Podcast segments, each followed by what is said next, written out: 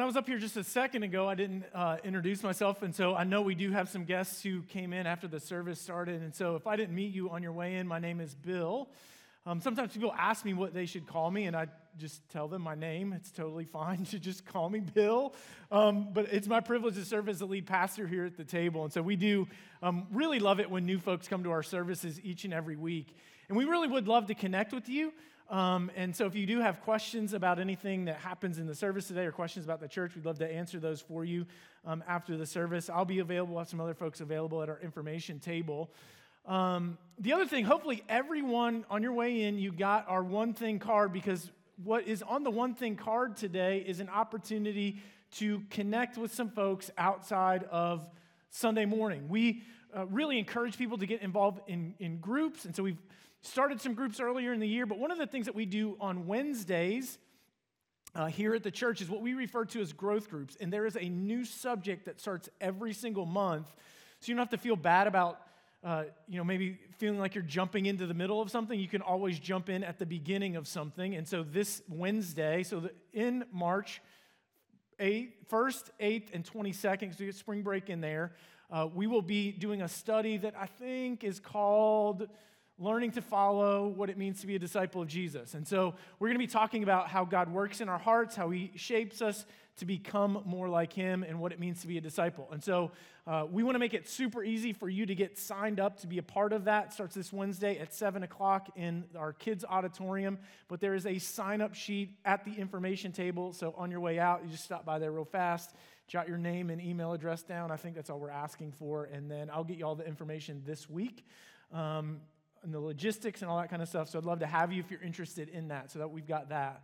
Um, the other thing, I really appreciate uh, Connor leading us in worship this morning. It was a little bit last minute, um, and so really thankful that, that Connor um, was available to help us out. Uh, many of you know that Cody's mom, so Cody is our, our worship pastor, uh, his mom back in the fall was diagnosed with uh, a really aggressive form of brain cancer. And so she underwent some treatments and things like that. Um, but for the last couple of weeks has uh, been under hospice care.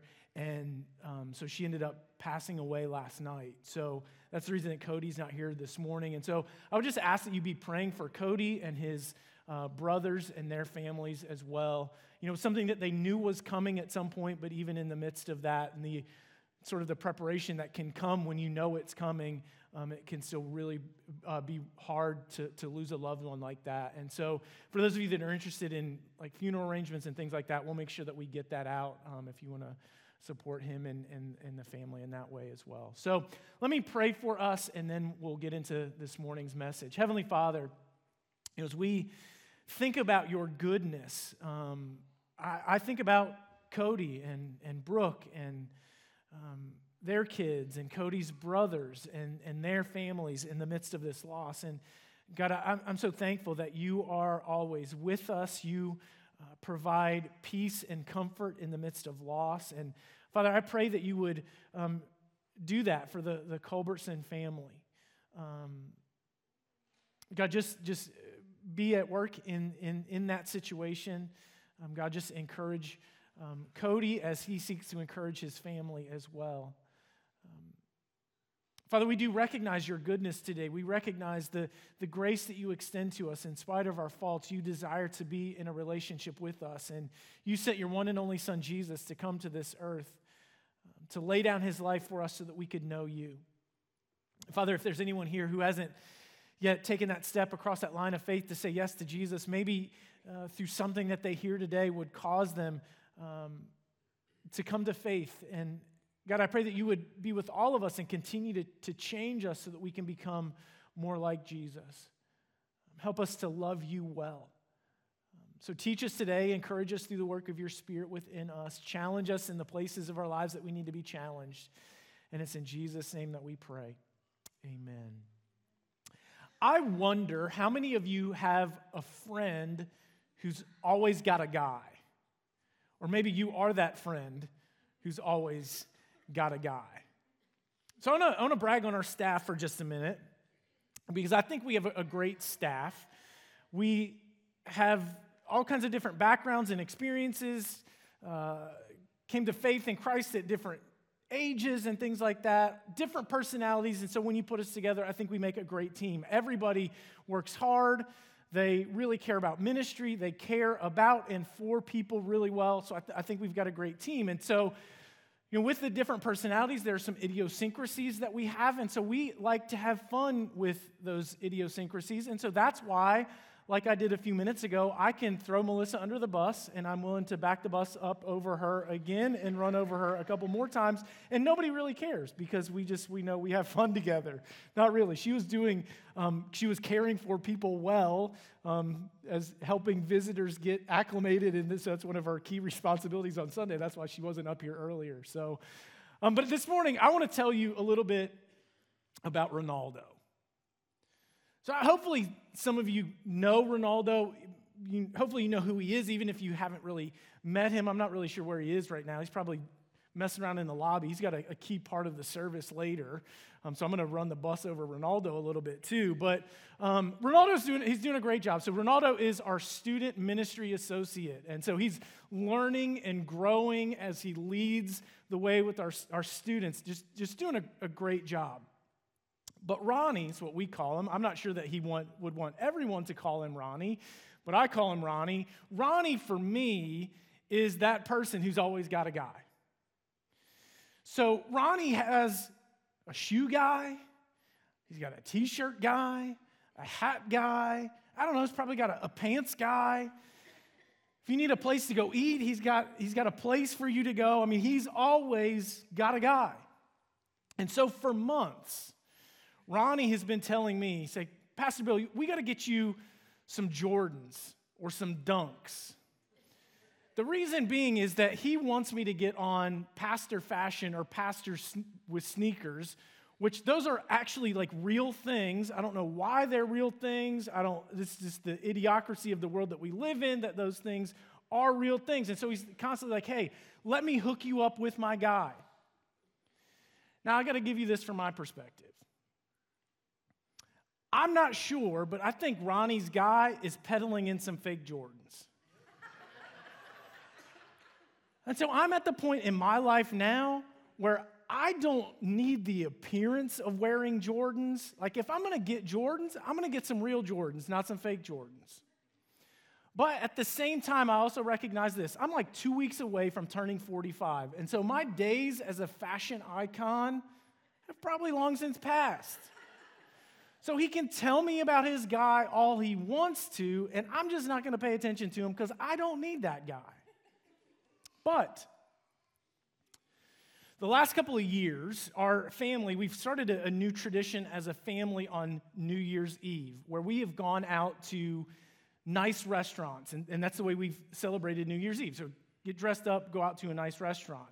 A couple of years ago, uh, somebody gave us a gift certificate uh, to Fogo de Chão. And so that's what we did. And our kids love steak, and it's something that we don't eat very often, you know, because it's kind of expensive. But so somebody had graciously given us this gift card. And so we went there, had a great time. It was wonderful. And so this December, we started to talk about as a family, like, where do we want to go? Do we want to go to the same place, a different place? What are our options and things like that? And so I think that I had been talking about that um, in our offices one day. And Ronaldo comes up to me and says, I got a place. You got to go to Fazenda Gaucha. You got to hear him say it. He's, he's way better um, at languages uh, than I am. Um, and so we began talking about this place. And Ronaldo told me that he kind of explained it's kind of like the mom and pop version of the Brazilian steakhouse. It's like going to Texas de Brazil without all the, the pretense to it, which really kind of fits who we are as a family. And so I went home, I told Mandy, we talked to the kids about it. Hey, Ronaldo told me about this place. What do you guys think? And they're like, yeah, let's do it. So we got reservation at uh, Fazenda Gaucha, went there New Year's Eve. It was great. We had a great time. It was wonderful. Ronaldo, he's always got a guy, and he'll tell you about a place. The reason I say all of that is because those of us who are followers of Jesus, we got a guy. But statistically speaking, if statistics are true, the reality is those of us who are gathered this morning rarely, if ever, tell anyone about him. It's interesting 80% of people would be interested in attending a church service with a friend if they were invited. Most people are willing to have cordial spiritual conversations. But studies show that most Christians rarely, if ever, tell other people about Jesus. There are different reasons for that. Some of it is they it's a desire to be friendly. People feel like if they're telling somebody else about what they believe, they're, they're being pushy and push those beliefs on people. But really, I think the biggest reason that other that people don't have spiritual conversations, don't share their faith, don't tell people about Jesus, it comes down to fear. Fear of offending someone, fear of being isolated from friends, fear of not knowing something or saying the wrong things. There's all kinds of fear related to it, and that's what holds us back. But we got a guy. We got to tell people about our guy. Now, as I say that, I want you to know I'm not saying this should be really easy for us. I don't understand why we're afraid. We shouldn't be afraid at all. And maybe we shouldn't be, but I will tell you that every time that I have a conversation about faith with somebody outside of my specific role as a pastor, I have the physical reaction of fear. It happened this week. I was having lunch with a couple of people. We're talking about baptism. Our, somebody who was sitting at a table next to us overheard the conversation and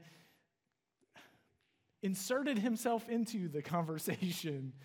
And you know, I thought immediately, oh man, this is a great opportunity to talk about faith. But as soon as I began thinking about that, I got nervous because I didn't want to say something that would push this person who was clearly antagonistic toward Christianity at that point. I didn't want to push them away. So I wanted to make sure I said the right thing, didn't say the wrong thing, maybe to encourage him in some way.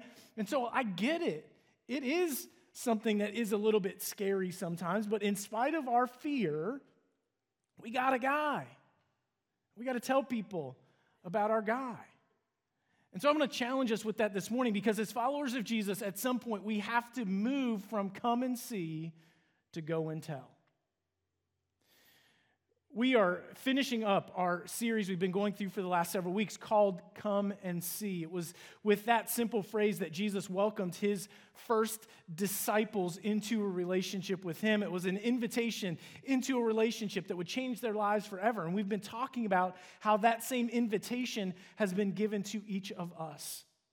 Invitation into a relationship that changes everything about us and lasts forever. But at some point in that relationship, we have to recognize, just like the disciples did, it's not just about me and come and see, but eventually we have to move to go and tell.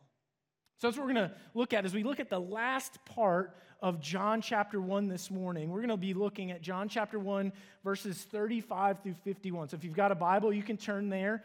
If you don't have a Bible, it'll be on the screen as I read it, or if you have the YouVersion Bible app on your phone, you can navigate your way to our live event and follow along there. It's actually a little bit of a longer section, um, but I think I can read it relatively quickly. And I, I just want to pick up all of this because I think that what happens here is, is really significant. So, John chapter 1, starting in verse 35, the next day, John was standing with two of his disciples. And when he saw Jesus passing by, he said, Look, the Lamb of God. Two of two, the two disciples heard him say this and followed Jesus. When Jesus turned and noticed them following him, he asked them, What are you looking for? And they said to him, Rabbi, which means teacher, where are you staying? Come and you will see, he replied. So they went and saw where he was staying, and they stayed with him that day. It was about four in the afternoon. Andrew, Simon Peter's brother, was one of the two who heard John and followed him. When he first found his own he first found his own brother, Simon, and told him, We found the Messiah, which is translated the Christ. And he brought Simon to Jesus. When Jesus saw him, he said, You are Simon, son of John. You will be called Cephas, which is translated Peter. The next day, Jesus decided to leave for Galilee, and he found Philip and told him, Follow me. Now, Philip was from Bethsaida, the hometown of Andrew and Peter. Philip found Nathanael and told him, We found the one that Moses wrote about in the law, and also, and, and so did the prophets, Jesus, the Son of God from Nazareth. Can anything good come out of Nazareth? Nathanael asked him. Come and see, Philip answered. Then Jesus saw Nathanael coming toward him and said about him, Here truly is an Israelite in whom there is no deceit. How do you know me? Nathanael asked. Before Philip called you, when you were under the fig tree, I saw you, Jesus answered. Rabbi, Nathanael replied, You are the Son of God. You are the King of Israel. Jesus responded to him, Do you believe because I told you I saw you under the fig tree? You will see greater things than this. Then he said, Truly I tell you, you will see heaven opened and the angels of God ascending and descending on the Son of Man. The first part of the section that I read this morning is actually where we started this series. And so it was with, at this point, two unnamed disciples. We find out that one is Andrew, the other one is never named, but scholars believe that most likely it was John, the author of this book of the Bible, because he never names himself in his book. So we believe it's Andrew and John. At this point, they are followers of John the Baptist, but the message that they had been hearing from John the Baptist is that someone greater is coming. And then one day, as they were gathered together, with a head nod and a point, John said, Behold the Lamb of God. And Andrew and John got up and began to follow Jesus. We don't specifically know how long they were following Jesus. I like to picture that it was a couple of miles. So it was a little bit of time that they were just literally following Jesus. And I also like to picture the event that Jesus was kind of messing with Andrew and John a little bit as they were walking down the road. Like maybe Jesus was walking in a funny pattern, making odd turns, or maybe even at one point he just literally did a 360 in the road to just see what Andrew and John would do as they bumped into each other, trying to figure out what, what Jesus was doing. But at some point, Jesus turned around and said, What do you want? And there's really a double meaning in that question of Jesus like, why are you following me? And then the deeper meaning is, what do you want out of life? And they said, Well, we just want to know where you're staying. And again, there's a double meaning in that response, too. We could look at it very literally like, where are you going? Where are you spending the night? But the word that they use is the same word that we read a lot in John's gospel the word abide and remain. Where are you abiding? Where are you remaining? And that's when Jesus said, Come and see. And it was with that simple phrase that these first two were invited to become disciples of Jesus. Come and see. It was a, an invitation into a relationship, but it was an invitation to come and learn and grow and explore. And as we are followers of Jesus, for us to be who Jesus wants us to be, it is essential that we learn, explore, and ask questions. That is essential for growth as a disciple. And that's what Jesus invites us into. It's a relationship with Him where we learn and grow. And oftentimes, the way that we do that best is by asking questions. I don't know if you pay attention to what we have in the lobby when you walk in, but in our cutouts on the wood walls, we have. Uh, graphically depicted on our wood walls what is what we refer to as the table pathway. It's the stages of growth for a follower of Jesus and the labels that we put on them. And so it's the typical way that somebody grows. The first stage that we have identified is explore. And so this is the first thing that we do when we come and see. We begin to explore, where we learn and grow. And I love people who are in that stage. I love the honesty that they have. It seems like we lose that a little bit as we uh, grow in our faith. And I love the questions. And I, I say every single week, we want you to ask questions, have the freedom to ask questions. Always ask questions if there's something that you're not really sure about, or if you don't understand, or if you have questions about faith. I want you to know you always have the freedom to ask questions. And hopefully, what we give what I give is an honest answer. Sometimes, I'll just be real honest, churches give an easy answer, and I don't want to give you the easy answer, but I want to give you the honest answer because I think that's what builds genuine faith and a, a great foundation for genuine faith. But I recognize when I say that every week, when I say, hey, feel free to ask questions, For a lot of people, it might be intimidating to ask a pastor a question. I understand that. And so, one of the other things that we talk about a lot is the importance of groups. Part of the reason that we really want people to move outside of Sunday morning and get involved in a group is because in a group, you can ask questions. And you can wrestle through an understanding of Scripture or how to apply Scripture. You can do that together with other people. And that's what that environment is for, is, is for. Because for us to grow in our faith, we have to learn and explore and ask questions. That's the come and see. We're invited into a relationship with Jesus, but at some point, we have to move beyond come and see and get to go and tell. But for us to go and tell, especially over a long period of time, we have to remember why we came and saw in the first place. Because as we go through the course of life and we experience challenges, it's easy to lose sight of the goodness of God. And we forget why we began to follow in the first place. And so it's really important for us to remember the goodness of God, remember the difference that Jesus has made in our lives, remember why we said yes in the first place. Ronaldo, in telling me about that restaurant, he would have never told me about that restaurant if he did not remember how good it was. It's from come and see to go and tell. We've got a guy, we need to tell people about the guy.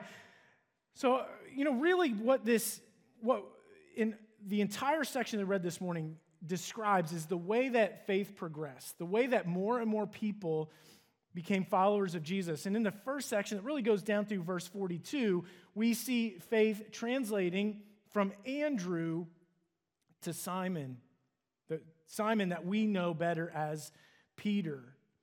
So it was Andrew who accepted the invitation to come and see. And then it's really interesting the way that it says this in verse 41. He first found his own brother and told him, We found the Messiah. Now, in the original Greek, which is the language that the New Testament was written in, that word first is in, in an emphatic position, meaning it's kind of the idea that this was the first thing he did. He became a follower of Jesus, and then without thinking about it, without doing anything else, without even breathing, the first thing that he did is he went and found his brother and said, We found the Messiah. The most effective witness for Christ is from friend to a friend or family member to a family member. But likely, many of us, when we hear about the importance of sharing our faith with other people, that's not what we think about. I went to college at a place called Cedarville. It was Cedarville College when I went there. It's called Cedarville University now. It's a small Christian school in central Ohio. Every Friday night, a group of students would get in a university van and drive about an hour to downtown Columbus with the goal that they would uh, engage people in conversations and be able to share their faith. And I am sure that at times there were productive conversations. But I know this there was only a very small group of people who were willing to do that. When I was in seminary, I had a class on evangelism how to share our faith, why it's important to share our faith, and then how to encourage others to do the same thing. One assignment that we had that semester was to share our faith with a certain number of people. And so, to facilitate that, there was a trip that was arranged to go to the bus station in downtown Dallas. So I heard about this and I thought to myself, you know what? It's an easy way to knock this thing out real fast. I'll go. And so I did. And I will tell you, I tried. I tried the very best that I could. I did not get very far. When I was a kid, so at least 40 years ago, probably even goes back even further than that, 50 years ago, maybe 60 years ago, there was a big movement um, to train people and encourage people to do door to door evangelism. So it was like literally knocking on people's door that you've never heard, you, have never met before. They open the door and you say, Hey, can I share with you how to go to heaven when you die, or whatever the methodology was at the time. When for many of us, when we hear we need to be sharing our faith with people, we think about people we've never met, people that we do not know, never thinking about how that message is received from, by other people. Because I don't know about you.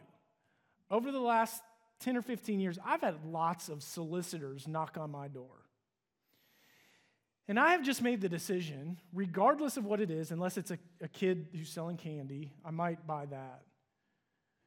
But anybody else, it doesn't matter what you're selling, I'm not going to buy it. It doesn't matter how great of a deal it is or how it's going to change my life, whatever the solar panels are or the electricity, you know, provider or whatever it is. I'm not going to do it. And you know why?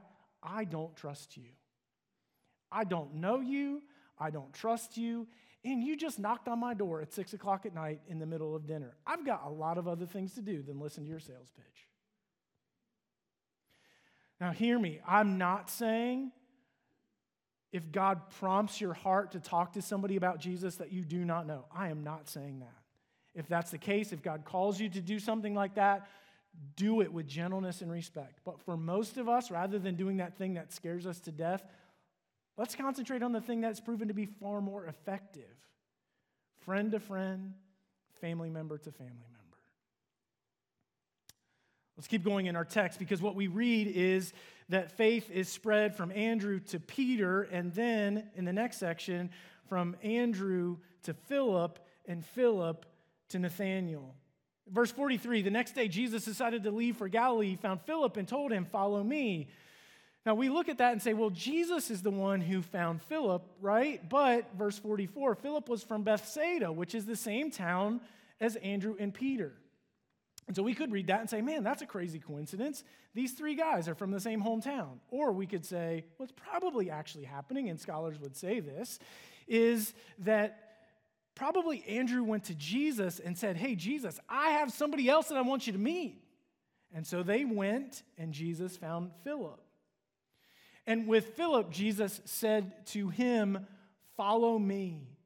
It's the same message that we read that was given to Matthew, the tax collector. In his tax collector's booth, Jesus walked by and said, Follow me. And Matthew got up and left everything and followed Jesus.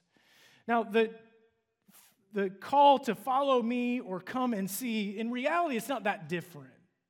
The end result is the same. They both become disciples of Jesus. So there is maybe a slightly different nuance between come and see and follow me. But I want you to know this.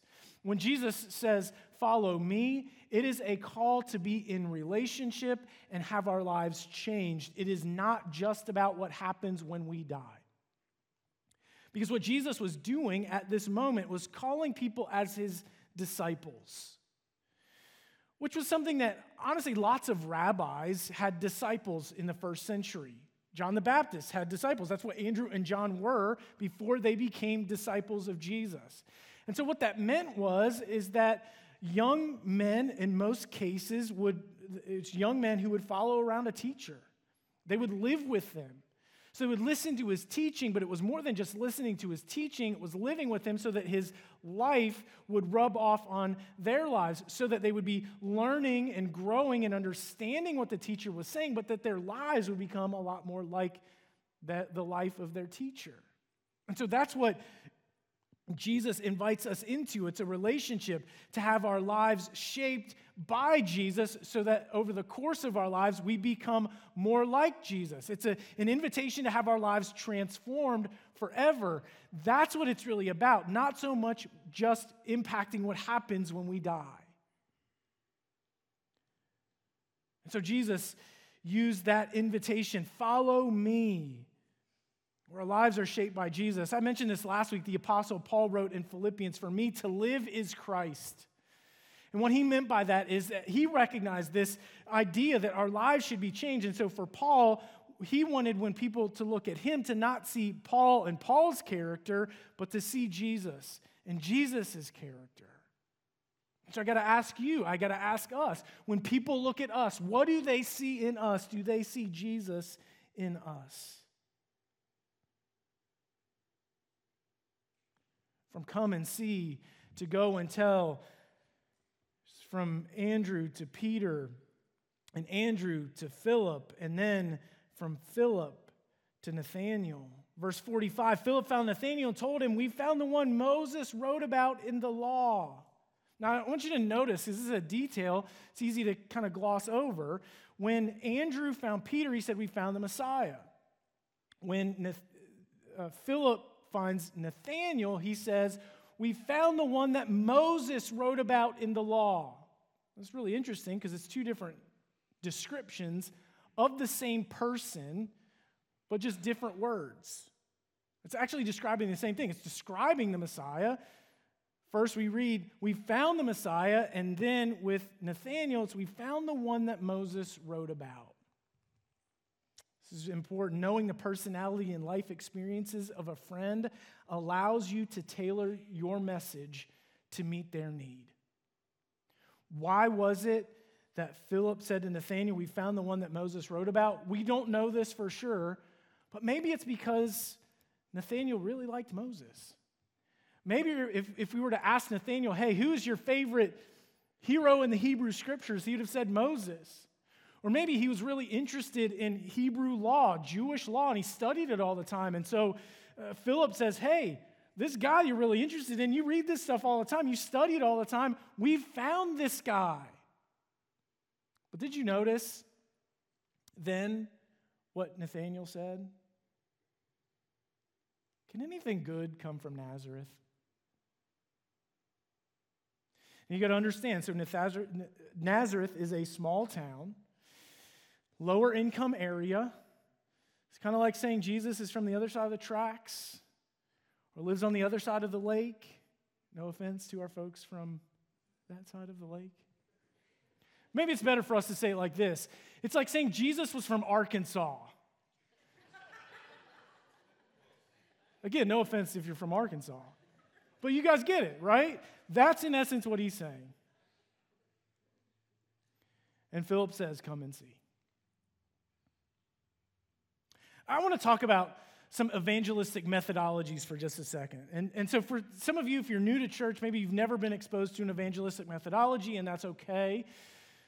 But for those of you that grew up in church, maybe at some point in your life you have signed up for a class to learn how to share your faith, and in that they gave you specific methodology. Here are the things to say, the steps to follow, and things like that. And I want you to know again, I am not saying that evangelistic methodologies are bad, they are sometimes very, very helpful. But what they are is kind of a canned approach. Here's what you do say this, then say that, then say this. What those evangelistic methodologies, I think, assume is that the thing that's keeping somebody from coming to faith in Jesus is ignorance, that they just don't know. And so if we tell them, then they will naturally, of course, say yes. I don't believe today that the only reason, maybe not even the biggest reason, that keeps people from coming to faith in Christ today is ignorance. Because there is so much skepticism about Christians and Christianity, not really sure that they can trust the things that we say. And so we recognize today we can't just tell people about Jesus, we have to show them Jesus. That's why it is far more effective to share our faith from friend to friend and family member to a family member because hopefully we are already in relationship with them. They know us, they can trust us. And so, as we love people well, that's what allows us to have spiritual conversations with people. Nathanael says, Hey, can anything good come from Nazareth? And Philip says, Well, just come and see. And so I want you to know if you ever get resistance from a spiritual conversation, you're like, Well, I'm never doing that again. Listen, you're not alone because from the very beginning there was some resistance. But Philip said to his friend Nathanael, just come and see, come and experience Jesus because I know he's going to change your life. And that's exactly what happened. He went and he met Jesus. And Jesus said, Ah, I see you're a good Israelite. There's no fault in you. I saw you under the fig tree. And immediately he says, You are the Son of God. And I love what happens at the end of the conversation where Jesus says this If you thought that was cool, you ain't seen nothing yet. It's from come and see to go and tell. The challenge for us today is we got a guy. We got to tell people about our guy. And so here's what I want us to do this week, very specific application. I want us every day this week to pray a prayer something like this God, give me the opportunity this week to share Jesus with somebody that I know and give me the courage to step into that conversation. Let's pray that prayer every day this week. God, give me the opportunity and give me the courage, and then let's see what God does. And I would love for you, as you have those experiences, to share those with me. Maybe you don't get very far, and that's okay. But we got a guy. And whatever your friend or family member is going through, we got a guy that meets that need. And so all we have to do is tell them. And as they come and see, then maybe their lives will be changed forever. Will you pray with me? Father, I pray that you would give us opportunities to tell someone about Jesus this week and give us the courage to step into those conversations in spite of our fears and in spite of whatever it is that might normally hold us back. May we be reminded we've got a guy and we need to tell people about him the one who rescued and redeemed and restored us. Give us opportunities this week. And it's in Jesus' name that we pray. Amen. So, as we finish the service this morning, we've only got a couple of minutes left, and it's okay if we go a little bit over Ronaldo. So, I'm going to actually have Ronaldo come up because we have a student that I want to introduce you to. His name is JC. And JC has been coming to our church for a couple of months now, several months. And man, I love JC's story because JC is not afraid to tell people about Jesus. And so I'm going to have Ronaldo um, help JC share some of his story. So you guys take it.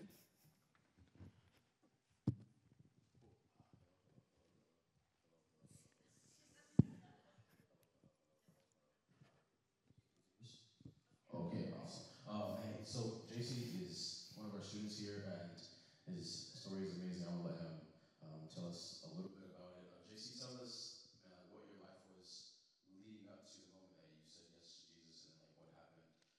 when you said yes to Jesus? Um, basically, I don't know if you. No, I, I, see some students here at like Boswell, but if you ain't know me, I was like the kid that was like fighting people at like seven in the morning at school. Like I, I would come to school and I would just get in trouble. Like I promise every teacher my entire life probably hated me because I would just cause trouble, you know. And I never really was too like interested in religion, nothing like that. And I was just getting in trouble like every day. Like people say they fight every day, but like I, I was like every day, you know? Even if it wasn't like conflict, it was just for like fun or something, which is crazy to even say. But um, yeah, um, one time my mom called me, so I answered the phone, and she like, "Go to your grandma's house." I'm like, "Man, I don't want to go to my grandma's house," you know. It's, you know, but I go there, and um, I walk in the house, you know, it's a trailer park actually. So I walk in the trailer. It's my grandma. She's like, "Oh, you got so tall," stuff like that, making me feel all happy about myself, stuff like that. And um, then um, she she was uh, she's really Christian, and up until this point, I've never been interested in none of that. Never. I was kind of I kind of didn't like Christians. I felt like, oh, they were hypocritical and all this stuff. And then she had a conversation with me, and I'm like, yeah, there could be a God. There could be some guy upstairs just chilling. But um, then she had that conversation with me, and she started praying over me. And I had my eyes closed, and I just felt like the presence of God. And I was like, I wanted to cry, but I didn't want to look, you know, look, look like I'm crying in front of my grandma, you know. So I just felt like, you know, him him coming down. I'm like, this is real. Like, this is actually like, I see why they do the stuff they do. This is real. You know, so after that, yeah, I just really, I'll be lying if I said I just clean slate, just started doing everything for God. No, I went right back to fighting people at seven in the morning. you know? but yeah, I guess just eventually just seeking to help me a lot, yeah. Cool. Thanks for sharing that. Um,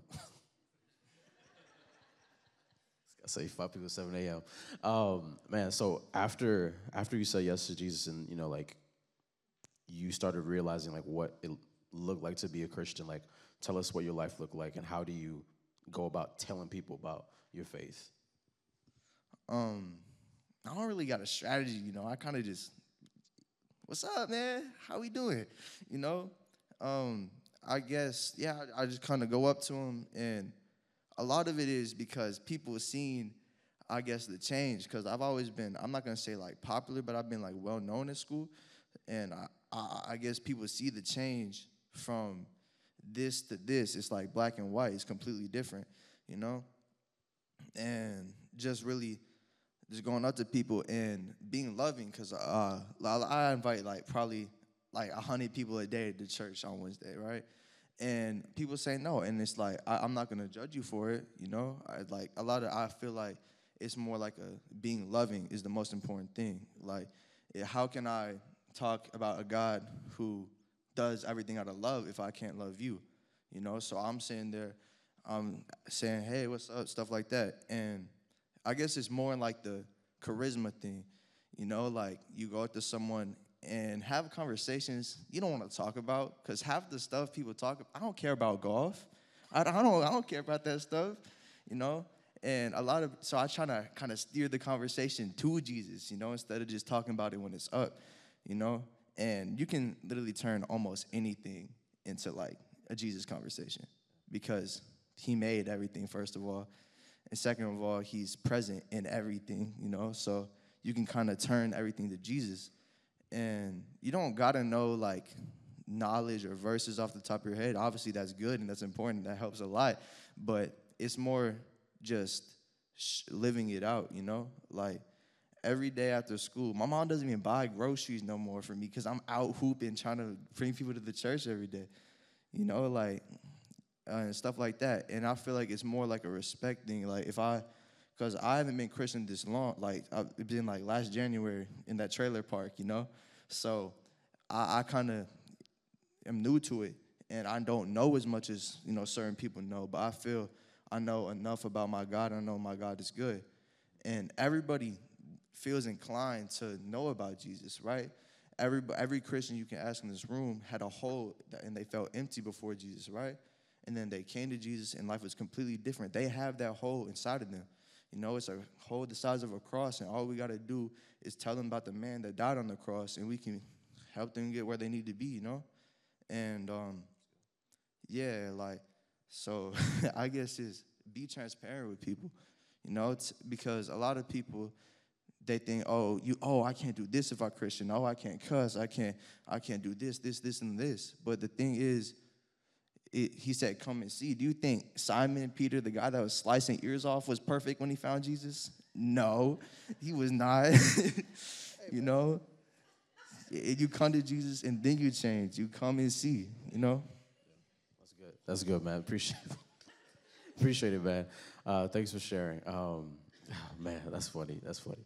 All right, um, man. To to finish off, thank you, JC. I really appreciate you. Uh,